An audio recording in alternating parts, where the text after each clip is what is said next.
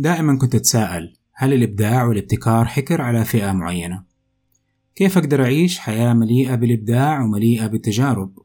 وكيف أقدر أصنع التأثير اللي أبغاه في حياتي وفي مجتمعي؟ العالم اليوم يتغير بسرعة رهيبة المشاكل أصبحت أكثر تعقيدا وبالتالي حياتنا أصبحت أكثر تعقيدا إذا حياتنا كانت مليئة بالتعقيد وبالتحديات والمشاكل كيف راح نقدر نواجهها؟ كيف نقدر نصمم الحلول المناسبة لها؟ هل في سر يمكننا من أن نكون حلالين لهذه المشاكل؟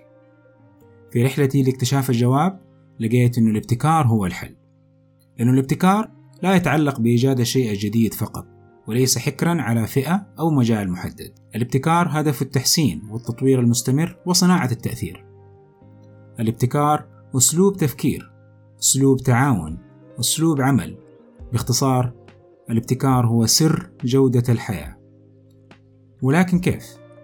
إيش الأدوات اللي نحتاجها؟ هل أقدر أتعلم الإبداع والابتكار يمكن تكون في سن متأخر؟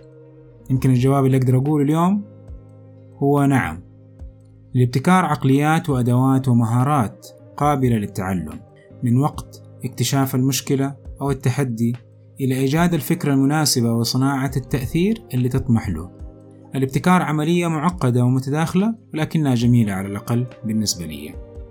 لأنه ما فيها صح وغلط تخدم جميع المجالات تفيد جميع الناس وتصنع مستقبل أفضل للجميع. الابتكار رحلة ونحتاج تكون معانا الأدوات اللازمة لها.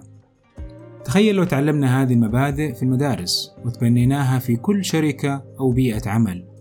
وأصبح عندنا جيل من المبتكرين كيف راح يكون مستقبلنا؟ اسمي تركي فقيرة. وهدفي هو صناعة المبتكرين.